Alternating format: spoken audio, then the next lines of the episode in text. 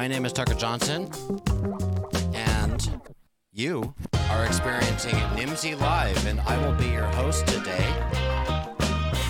And let me see if I can. I'm having audio problems here. I'm going to cut that audio. All right, let's try this again. Hello, my name is Tucker Johnson, and I am your host today as we experience Nimdzi Live, where we talk about the latest and greatest in translation, localization, internationalization, culturalization, and all of that fun stuff that global companies need to delight their international customers, or at least not to piss them off too much.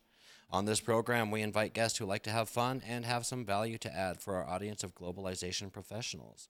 I'm always eager to provide a platform to those with a good story or a good data set. So let us know if there are any topics you'd like covered or guests we should reach out to for future episodes. If you aren't already subscribed to Nimdzi, now's your chance. If you're watching this and you hit that subscribe or follow button, whatever platform you're logging in from, then you will be one of the first people to be informed when we have new live streams or we publish new research from Nimdzi in Insights. A uh, quick plug for some upcoming events. We have one event, uh, we have a couple, we have a bunch of events, but not all of them are published yet.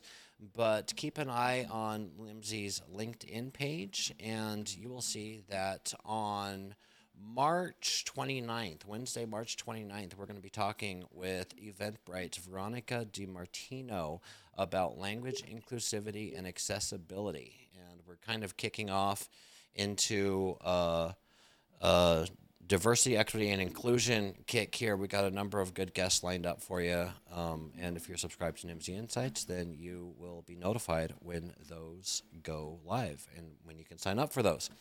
Quick introduction to the platform for those of you that haven't joined us before.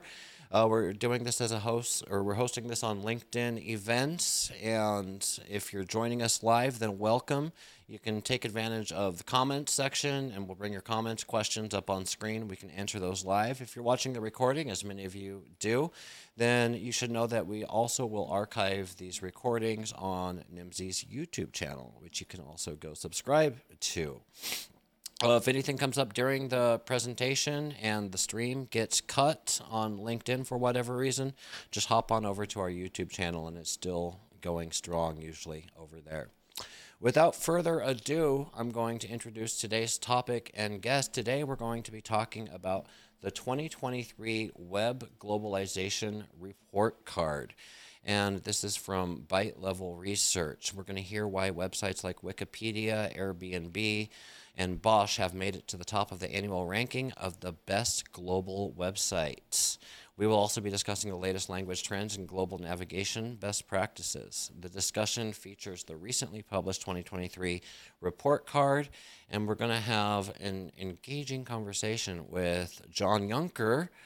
Uh, co-founder of Byte Level Research, who I will introduce now. John Yunker is the co-founder of Byte Level Research. You can find that at www.bytelevel.com, and he is considered one of the world's experts in web globalization. Since 2000, he has worked with the world's leading global brands to provide web globalization training and consulting services. He pioneered best practices in global navigation and is the author of the books The Art of the Global Gateway and Think Outside the Country.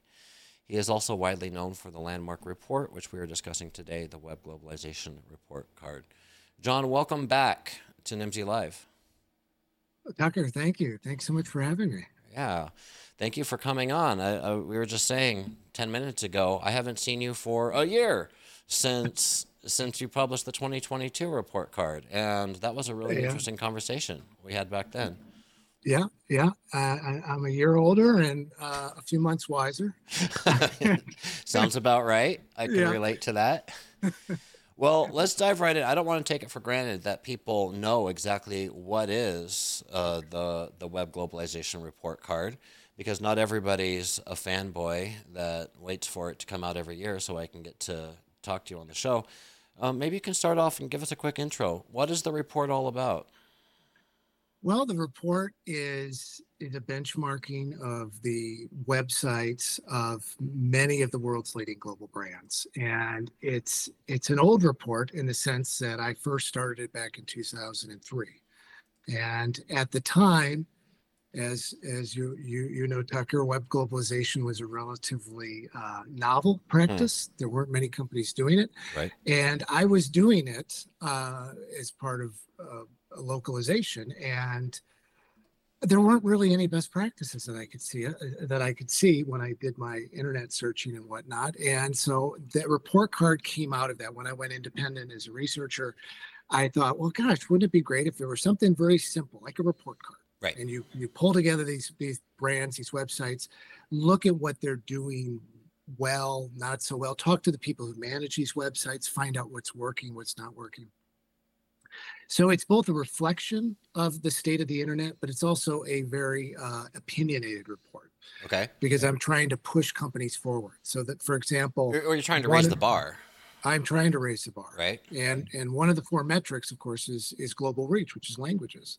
And if you want a perfect score of 25 points in that one area, you've got to support 50 or more languages. And as we know, very few websites support 50 or more languages.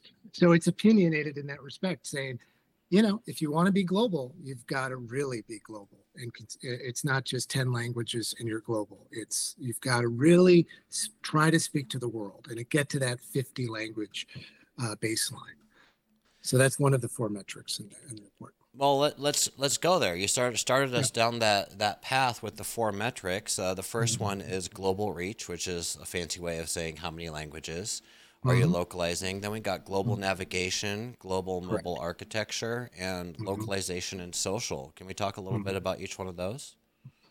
Yeah, so global navigation is is an area that that often gets overlooked, and it's it's an area that I've put a lot of effort into because it's kind of the low hanging fruit. Uh, it's an area that i- i- at a, a, a, it's a front door to your website. So you create a, a a localized website, you invest all this money, and then you discover six months later that not a lot of people are visiting the website, and you wonder why maybe it's global navigation. Maybe you haven't provided a really uh, holistic, uh, language language agnostic uh, uh, strategy to to mm. directing users to all of these localized websites you've recre- you've seen. And in fact, if you look at the the poster behind me, it's a map I designed many years ago that displays country codes, country codes of the world, and that is one of the techniques that companies utilize to provide front doors, local front doors to their to their many websites. And there's there's components to to global navigation, but that's just one of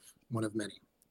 You brought up Yeah. maps. I'm going to come back to that. We'll put a pin Yeah. in that. I'll let you get through. Put a pin in that. Yeah, Yeah. put a pin in maps and flags. I always want to hear oh, your rant about maps and flags uh, Don't get me started on because people need to hear it. People need to hear about flags still. But anyways, we'll we'll get to that. So global navigation, w- Yes. architecture. Uh, and then and then you, you mentioned international internationalization and localization. So Yep. the, the other two metrics fall into those two camps. So internationalization is your global template, your architecture, developing, designing a website and app to scale.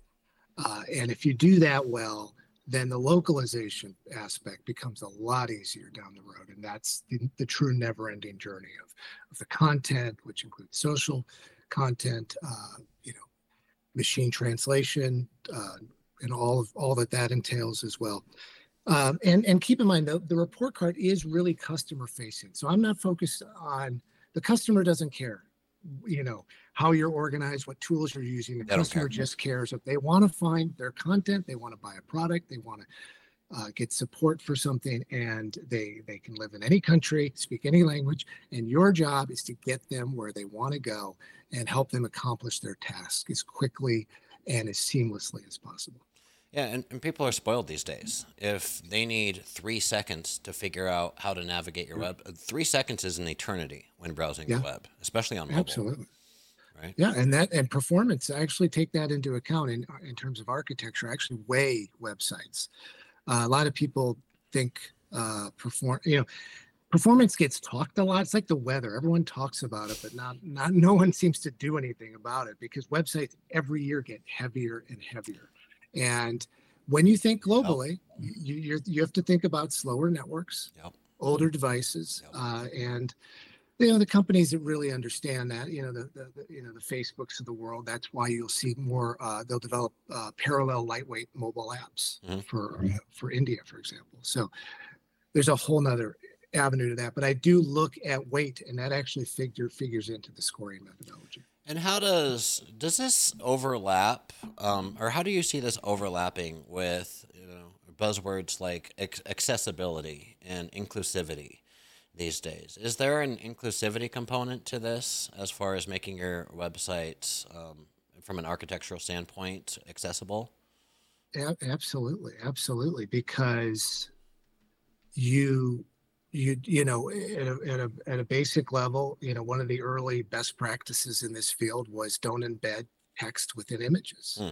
because that gets locked you can't access that and that's going to have carryover uh, into accessibility as well so really developing a, a sound text based uh, architecture uh, really separating text from code all text that's metadata as well as your as your, your, your text so that you can uh, more easily enable an accessible website. Now, it doesn't. I, I- accessibility was not is not in scope of the report card, but inclusivity is just a recurring. You know, it's it's a buzzword these days. It's a certainly, buzzword, but but we've been doing it We've been yeah. This entire field is Exactly. based on inclusivity. exactly. It's about showing respect for your customers around the world, no matter what language they speak, uh, and and that's what we're all about. And I've you know, I've always said you, you, when you talk to a, a U.S. based multinational, they don't spend a lot of time uh, arguing over the ROI of an English language website. It's assumed, but boy, they will they will wrestle you to the mat over the ROI of a, a Vietnamese based website. Mhm. Uh, and I'm not dismissing ROI. I think it's valuable, but it's there is a bias there, an inherent bias that we in this field are always working against and, and fighting against. Well, and much like any bias or most biases out there, it's born out of non malicious ignorance, I would say, Mhm. Right? And it's just ignorance because, like, oh, well, can't you just Google Translate the website? You know? And yeah, yeah, you chuckle, I chuckle, Yeah, but that's a perfectly logical question Yeah. to ask for most Mhm. people out there. So, Absolutely. social, how does social play into the report card? social plays into it um, as a way of of an unlocking and um, creating and fostering fresher content, if you will, and fostering communities at, at the local level. Um, you know, I'm a big fan if you can leverage social networks in the markets. Um, but what and, and many companies do that, but then they, what they don't is they don't what they don't do is connect the dots. So they don't embed, for example, if they support Twitter or or Instagram or whatnot. They don't really connect the dots on their local, local, localized websites. Um, and the problem there is um, the localized websites often tend to look pretty stale sometimes. They don't invest a lot there. Right. Um, so if you, if all you do, it, if you've got, if you've got some thought leaders on Twitter in your company. Deloitte, uh, KPM, Deloitte does this, and and professional service companies have done generally a pretty good job of this because they're all about content and thought leadership. And so you go to their localized websites in Spain, for for example, and you'll often see uh, some of their uh, their consultants. Um, you'll see links to their social feeds, some be- embedded content. It just it creates more pers- personable, fresher um, and it and it allows you know visitors to connect with the local experts. And so, if you can leverage that, um, I really recommend you do that. All right, so now we know how how the report card is graded. Mhm. Who is graded? What kind of companies are do you feature in this? And you know, looking at your website once again, everybody is bytelevel.com.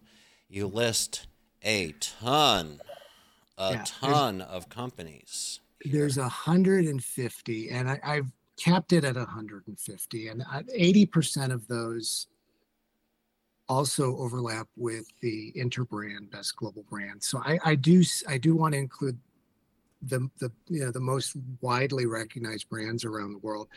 But I also want to include a diversity of, of industry sectors. So you there's a 12 industries, if you will, that are shown through there. So it's not just B2C, it's B2B. Um, it skews a little heavily more towards travel, definitely, and and you know, uh, pure tech companies. But I I wanted one of the goals here is to break companies out of their silos, executives that manage com- uh, websites within a particular industry, and and look across the industries. Because as you mentioned earlier, um, you know that three three second threshold. You know, we if you if you're developing a website uh, and you're just focused on your nearest term competitors, you have to think about who's doing the best job. Period of Yep. developing of delivering a user experience so you've got to be aware of what's amazon's doing what google's doing what are some of these companies that are really about scale and and and localization and and and and being aware that that's your competition even if they're not in your industry so Yeah. that's why i look at the diversity of industries Well, we get we get kind as consultants here at Nimdzi, and as a consultant, I'm sure you get this a lot too, where uh, a company will want us to audit their localization and provide some benchmarking data, and they say we want to we want to benchmark our localization processes against our comp- competition. Ah. And my question is always, well, who cares? Uh, Like best practices are best practices. Like, who cares what your competition is doing? Let's benchmark your localization processes against the best localization processes in the world out there, right? It, Right. it doesn't matter. Uh, As you said, the end user doesn't care, they don't care right? no And so you mentioned we mentioned a couple in the in the intro, a couple companies, and I don't Right. want to, you know, if hey guys, if you want the report, go pay for it. It's on the website.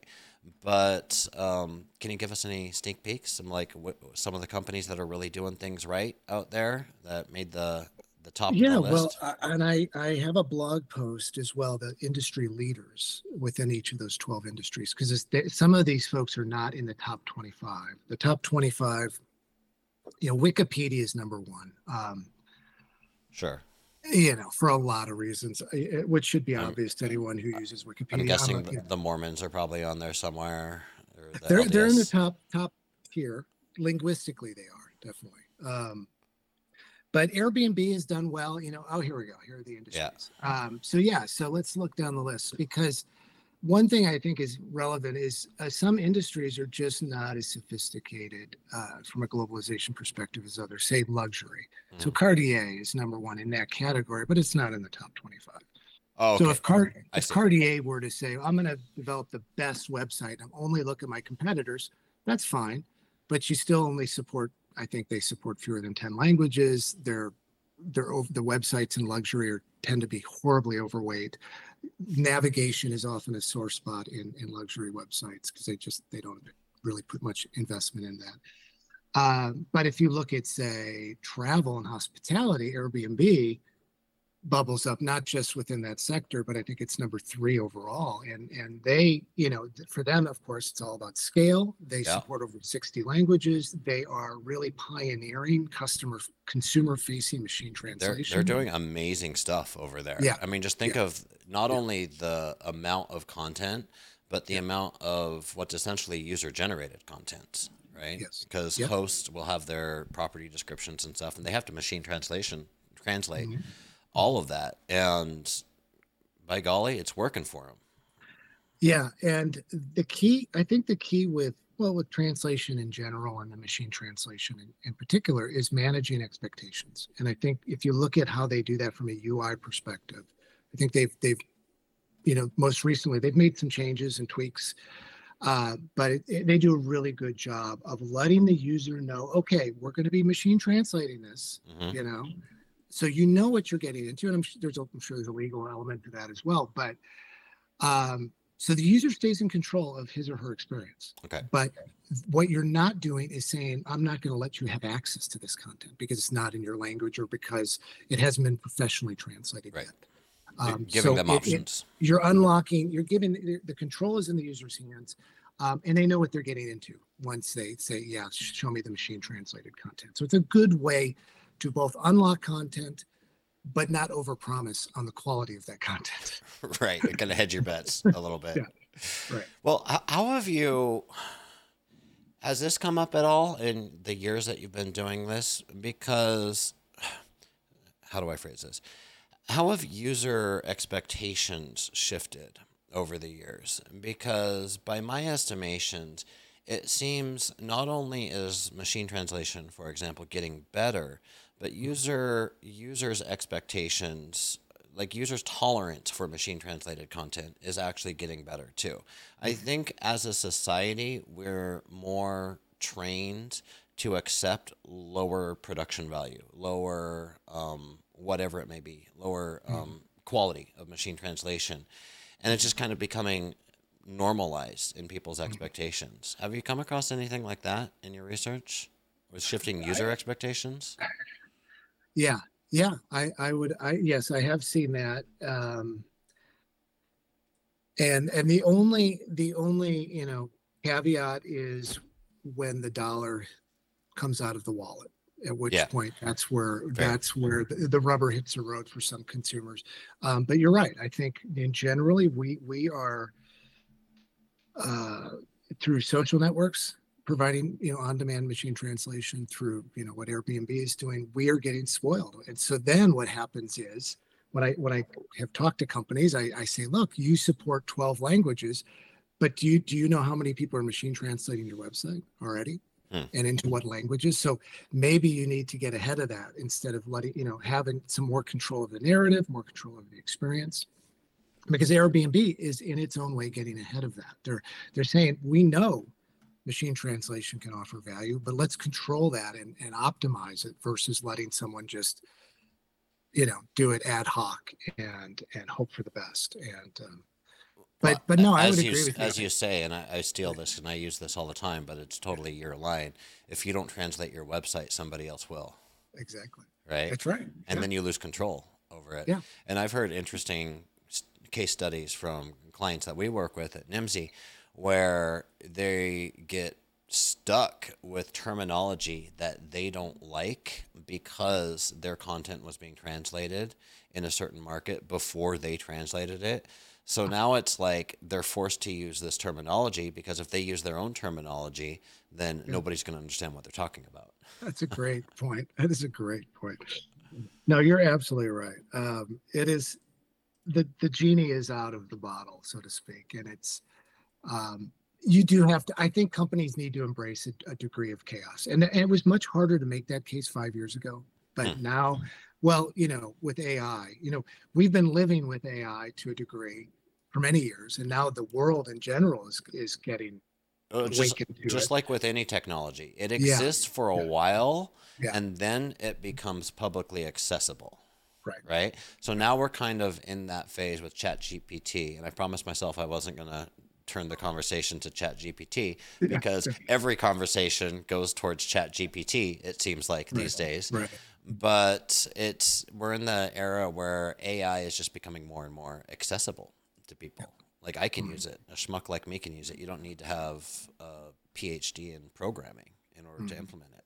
hmm hmm Um, for the, we were talking about the websites that are doing really good, and we're not going to name any names here, but I thought it would be interesting. I'm sure you have some horror stories to tell. Like some, what are what are some big faux pas that people, the c- companies should not be doing, and they still are in 2023? Well, you, you alluded to it earlier, flags. Flags. All right, let's talk about flags. Why why are flags? First of all, what in what context for those in the audience Flags that may not know? uh, specifically for navigation. hmm Um, so um, Apple, you know, I I had been hammering against Apple for 10 years to drop flags because the reason why is is for years I would consult and I'd say you really should drop flags from your global gateway menu. Um, and they say, well, Apple's doing it, so it Yeah. must be the best way to go. A lot of companies have that answer for a lot of different questions. Yeah. I, I've heard, well, we just do what Apple does. Right. Like they're kind of a bellwether for every, Yeah. people follow them. So So yeah, two years ago, Apple dropped flags finally. okay, um, thankfully, and that's made my life. I've slept a lot easier. Um, but you know, flags. You know, flags are are risky from a variety of reasons. Obviously, geopolitical reasons. sure. Um, if if you're curious, you could go to PayPal.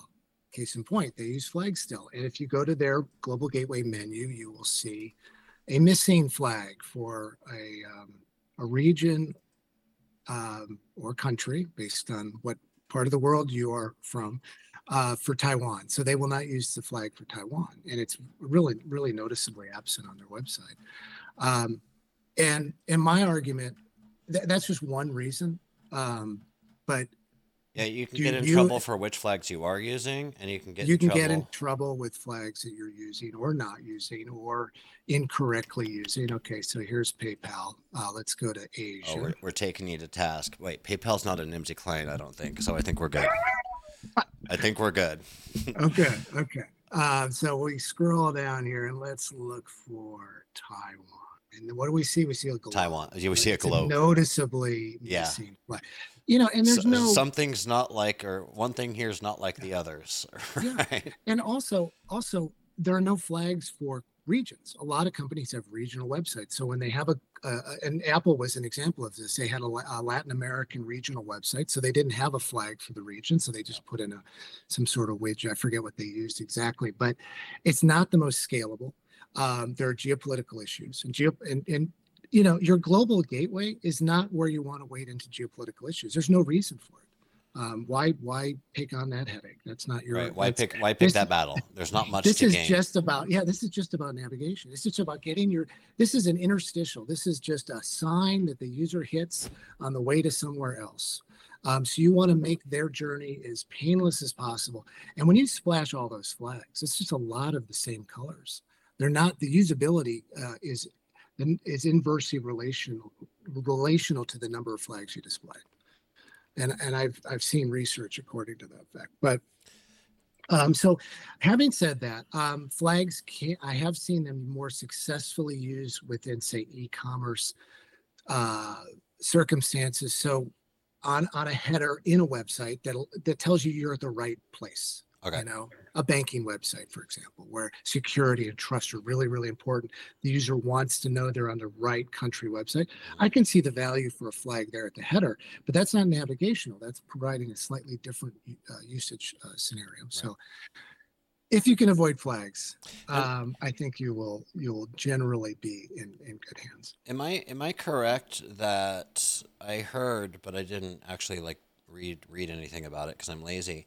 But isn't Unicode even stopping because the, not stopping the current flags, but they're not taking submissions for new flags to be added?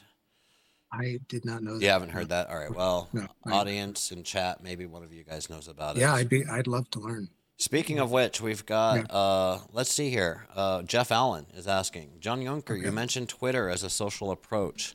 I'm the owner of the Twitter tile in one of our corporate content dissemination apps slash sites. So we recently had to temporarily deprecate that tile that I carefully designed to pull in Ah, dynamic content from various related industries. Yeah, the Twitter API issue. So you know what's going on here. I'm I- Yeah, Twitter's monetizing their API, so they're they're they've shut down their API. damn you, Elon.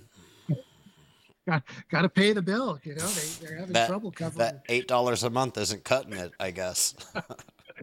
Yeah. Um, so that's a good point. So yeah, once they turn off the API spigot, you need to pivot. And is there a better way to embed a Twitter feed? Um, you know, there I'm thinking aloud here. You know, maybe you can scrape it, pull it, and then and then there, there's going to be a little bit of manual work, perhaps uh, unless you can pull and cache that API and then use it that way. But I, I guess if they're shutting the API down to get altogether, maybe Twitter's not going to work as well. Or what whoever's creating that content in Twitter, can you give them a, a door into an embedded spot on the website? Mm. So you do need to. You're right. You need to be nimble. What you know, API strategies in general. There's always potential points of failure if the if the door gets closed and, and twitter is absolutely a wild card these days Well, and it's the problem with any integrations with your website. Yeah. Is it all it takes is one update,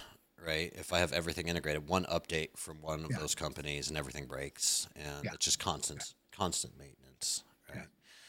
Um, you mentioned one thing I want to go back to the the languages. You said you know 48, 50 languages is kind of where you'd like to see companies offering on their Mhm. websites. Does it matter which languages? Like, do you, John Yunker, have a list of languages that you can say these are the languages you need to go into? How how do companies go about choosing which markets they want to represent in their language offering? Oh boy. Uh, yeah, you know that that's a great question. I, you know, you don't want to just add languages for the sake of adding languages um, necessarily. Um, when companies go about this, they there's a mix of of, of processes. It, you know, it can be driven by your business goals. It can be- driven by where your customers are at. Um, it can be driven by where you want to go. Um, But uh, I will say, speaking, you know, speaking of languages, there's actually this. I don't know if I mentioned this, but this is the first year when the average number of languages actually dropped slightly. I've done this 19. This is the 19th report. So every year, it's been a, just a slow but steady uptick in in aggregate. So if you look at all of the websites, and you count all the languages every year it would go up a little bit and so last year we were right around 34 languages and that's across all 150 websites Okay. this year we hit we dropped the first time it's dropped to an average of 33 languages Why? And- Is the Why? obvious question. I mean, I know it's not your yeah. fault, but No. wh- why would you? Why do you speculate that's happening? the on a, uh, def, definite the one biggest factor would be russia the pullback Okay.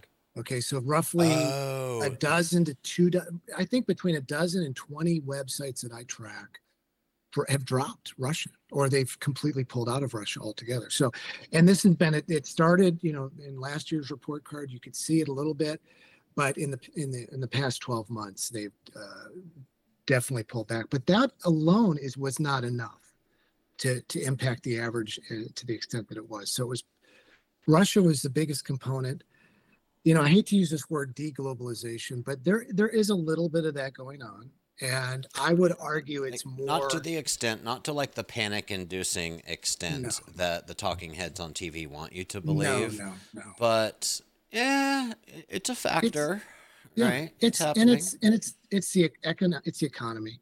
And so, you know, with layoffs and so forth, a lot low teams take a larger chunk of the have taken a lar- larger chunk of the blow in many companies. Um, and I would argue, and I've argued in the report card, that one of the reasons is a lot of localized websites are not really, have not really been deployed and maintained to the level that they needed to be so Yeah. that they couldn't be cut. You know, they weren't valuable enough. right. And so, the, I, in some cases, I call them local facades. You know, they would launch it to check a box, say we launched a website for Bulgaria, done. Let's Yeah. move on to something else. But they never paid attention to that market. They The website-. I've seen Yeah. like local websites that are ba- they're not websites. It's it's a landing page, right? Yeah, exactly. It's like Yeah. one page that doesn't look anywhere as nice as the website. Half the links are broken.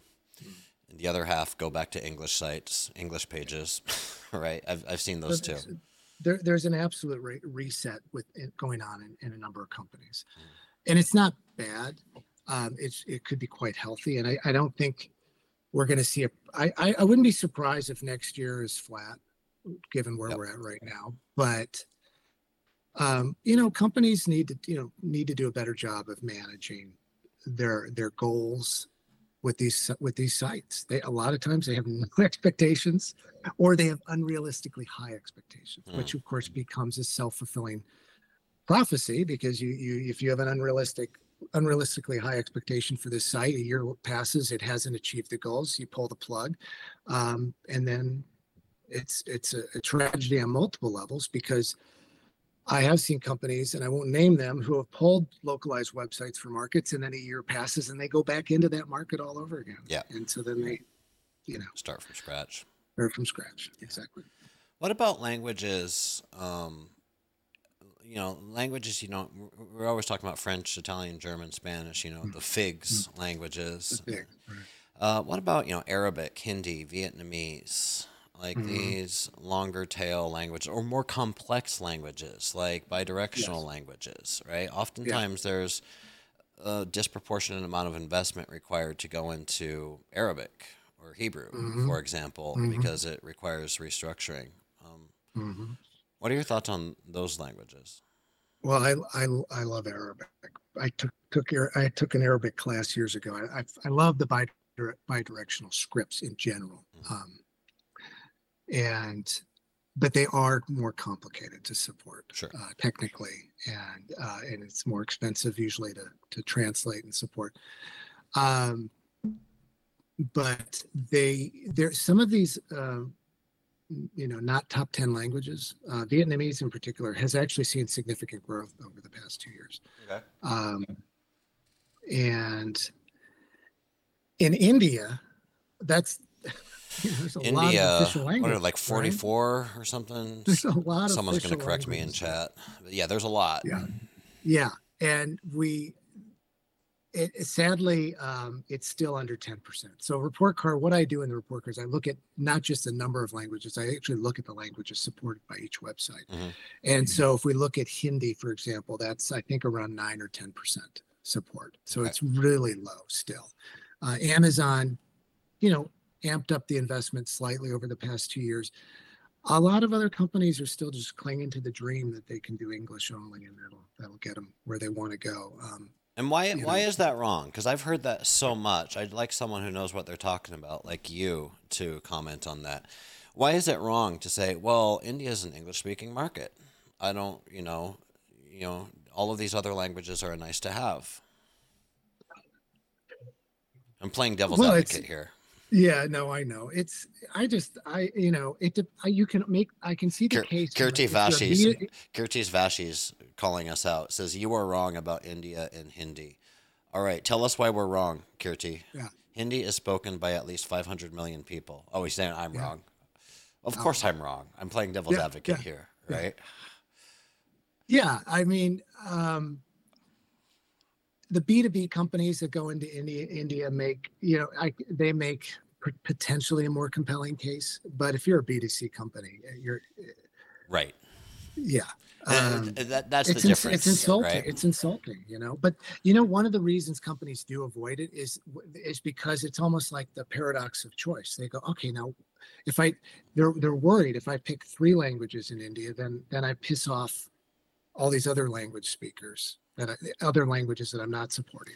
So is it eight languages? Is it three? Is it eight? Is it ten? Or is it twelve?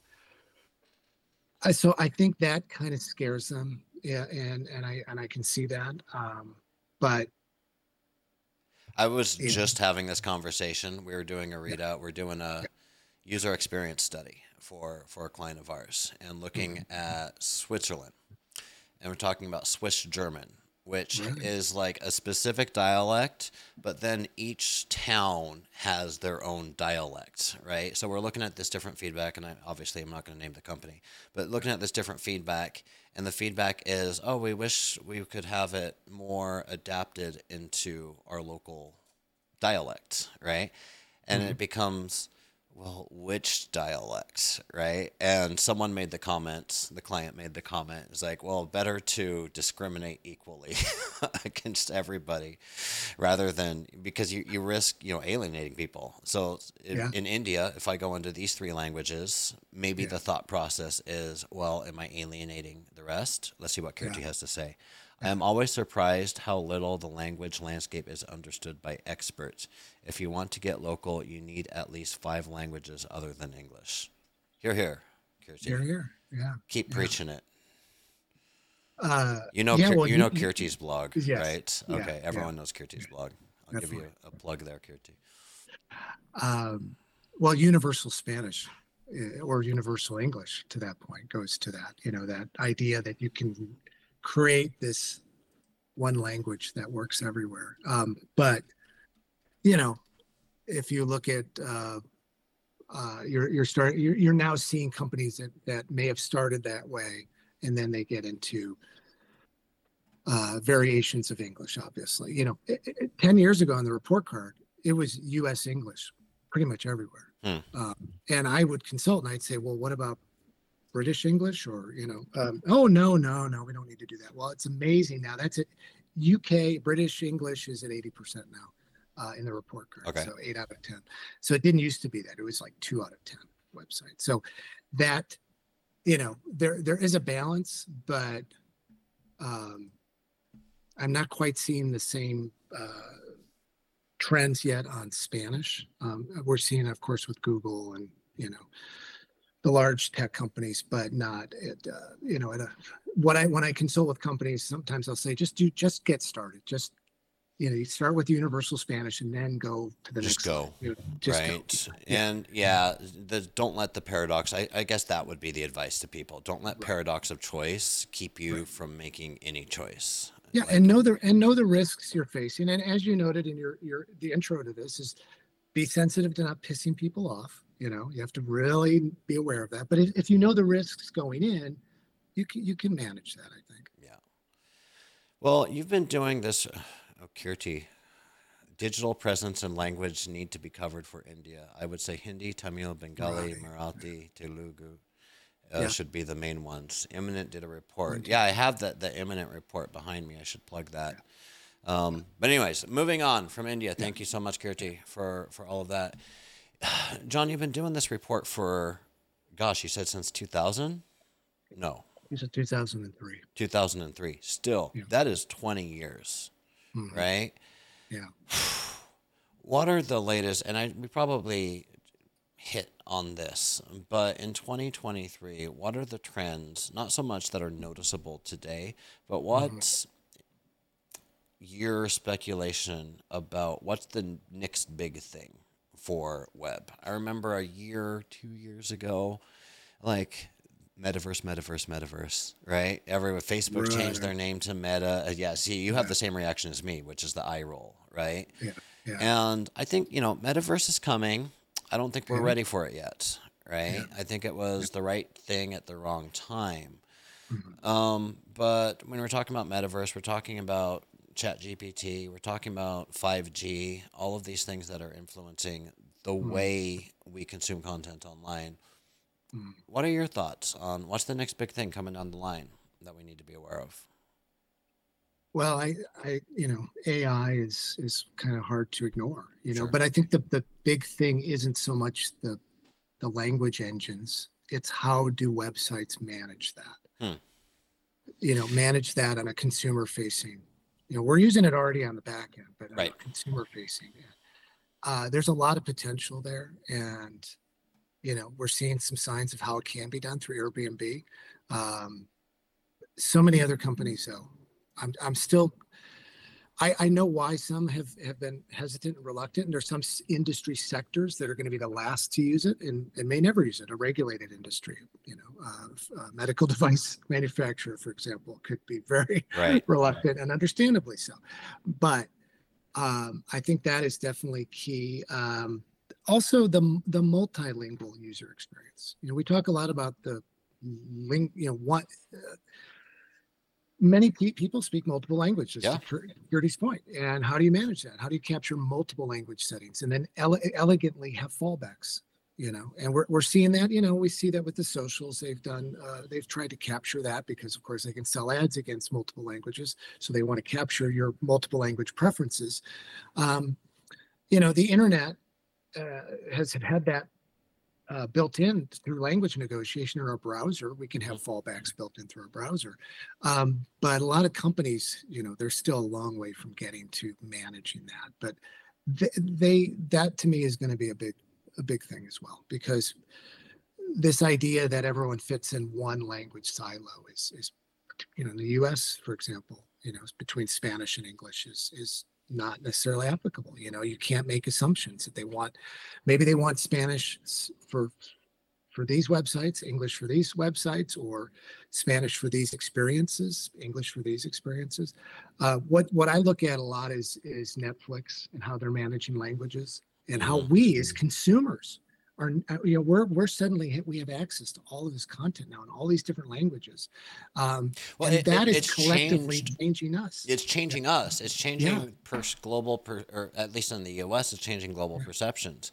yeah I mean, I shouldn't speak for all of my people, but in America, it's like 10 years ago, even, I would say watching foreign movies, like, you were considered like a film snob. That you know what I'm saying? Like no one like watched foreign movies unless you like identified as that type of person who watches foreign movies, right? Right. And nowadays with Netflix, it's opening us up to this idea that I mean, look at all of the good stuff coming out of South Korea for crying out loud, right? And it's opening us up to this idea that oh, there's awesome creators. I would say even better creators than what's coming out of the traditional places. You know, Hollywood, Nollywood, Bollywood, and it's really opening opening people's minds to that idea of having foreign foreign experiences. Yeah, I would say experiences. I, I and I, to your point, we we are gonna. The whole world is changing, and that that's what I get really excited about this field and what we do, um, and what the you know what what uh, all the technology can do. You know, in terms of opening minds and unlocking content and unlocking culture that you know, like you said, 10 years ago, I wouldn't have seen half of the entertainment I've seen in the past year on Netflix. So it's exciting. Well, let's before I uh, start wrapping it up here with my final questions. Let's just check in on on Kirti over here, who is our third guest. It seems for the day. Uh, digital presence and language need to be covered for India. I would say, okay, we said that. The next step beyond content would it not be communication, real time communication, more UGC and video, uh, user generated content, and yeah. video in many languages. Yeah, here, here, because I think these are kind of some of the things that have been cost prohibitive. Um, user generated content is a big one, and this takes us to the the Airbnb case, for example. But being a, because user generated content isn't cost effective to send through traditional workflows, traditional localization workflows. So this is where technology is coming in, saying not so much. I mean, these are things, video as well, real time communication as well. These are all things we've had solutions for real time communication for thousands of years. It's called interpretation, right? right. What's changing is nowadays technology is making it cost effective to be able to provide these services. Mm-hmm. So thank you, Kirti. Um, final question, a little bit of a self-serving question or a shameless plug for you. Where can I find? Where can people listening to this, the recording, find the the the report card? Uh, yeah, it's at uh, bytelevel.com, B-Y-T-E level.com. And the, the, my blog, which I pull and we'll continue to pull research from the report is globalbydesign.com. So byte level, globalbydesign.com. There you have it, guys. Anything I forgot to ask you, John, as we're wrapping up here? No, I, I think you I think you did. You uh, you covered flags. I'm glad I got that in. Okay, well, we'll complain more about flags next year when when we're talking about the 2024 report card. Let's see if my music works now if I fix that. Ladies, gentlemen, we are out of time for today. Thank you all for joining me on this episode of Nimdzi Live. If you enjoyed us, or if you enjoyed this Nimdzi Live experience, then you can join us next time on March 29th when we're talking with Veronica DiMartino from Eventbrite about language inclusivity and accessibility. If you're not already signed up, head on over to our LinkedIn page and you can sign up right there. I appreciate our guest today, John Yunker. I appreciate my colleagues here at Nimdzi Insights doing all of the hard work so I can have these fun conversations. I appreciate everybody in our industry who fills out Nimdzi surveys and schedules briefings with our analysts so we can include all of you in our public or published industry research. And lastly, I appreciate you, the audience, who are joining us live today, or if you're watching the recording all of the dialogue and chat and everybody who left comments and questions. And I look forward to next time. Have a great day.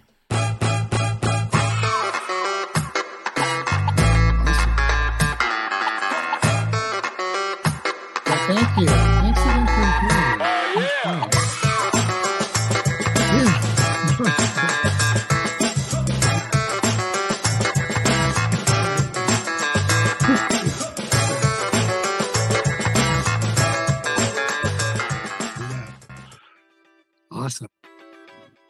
Okay. Okay. Okay. Okay. Thanks. Thanks, Tucker. Take care.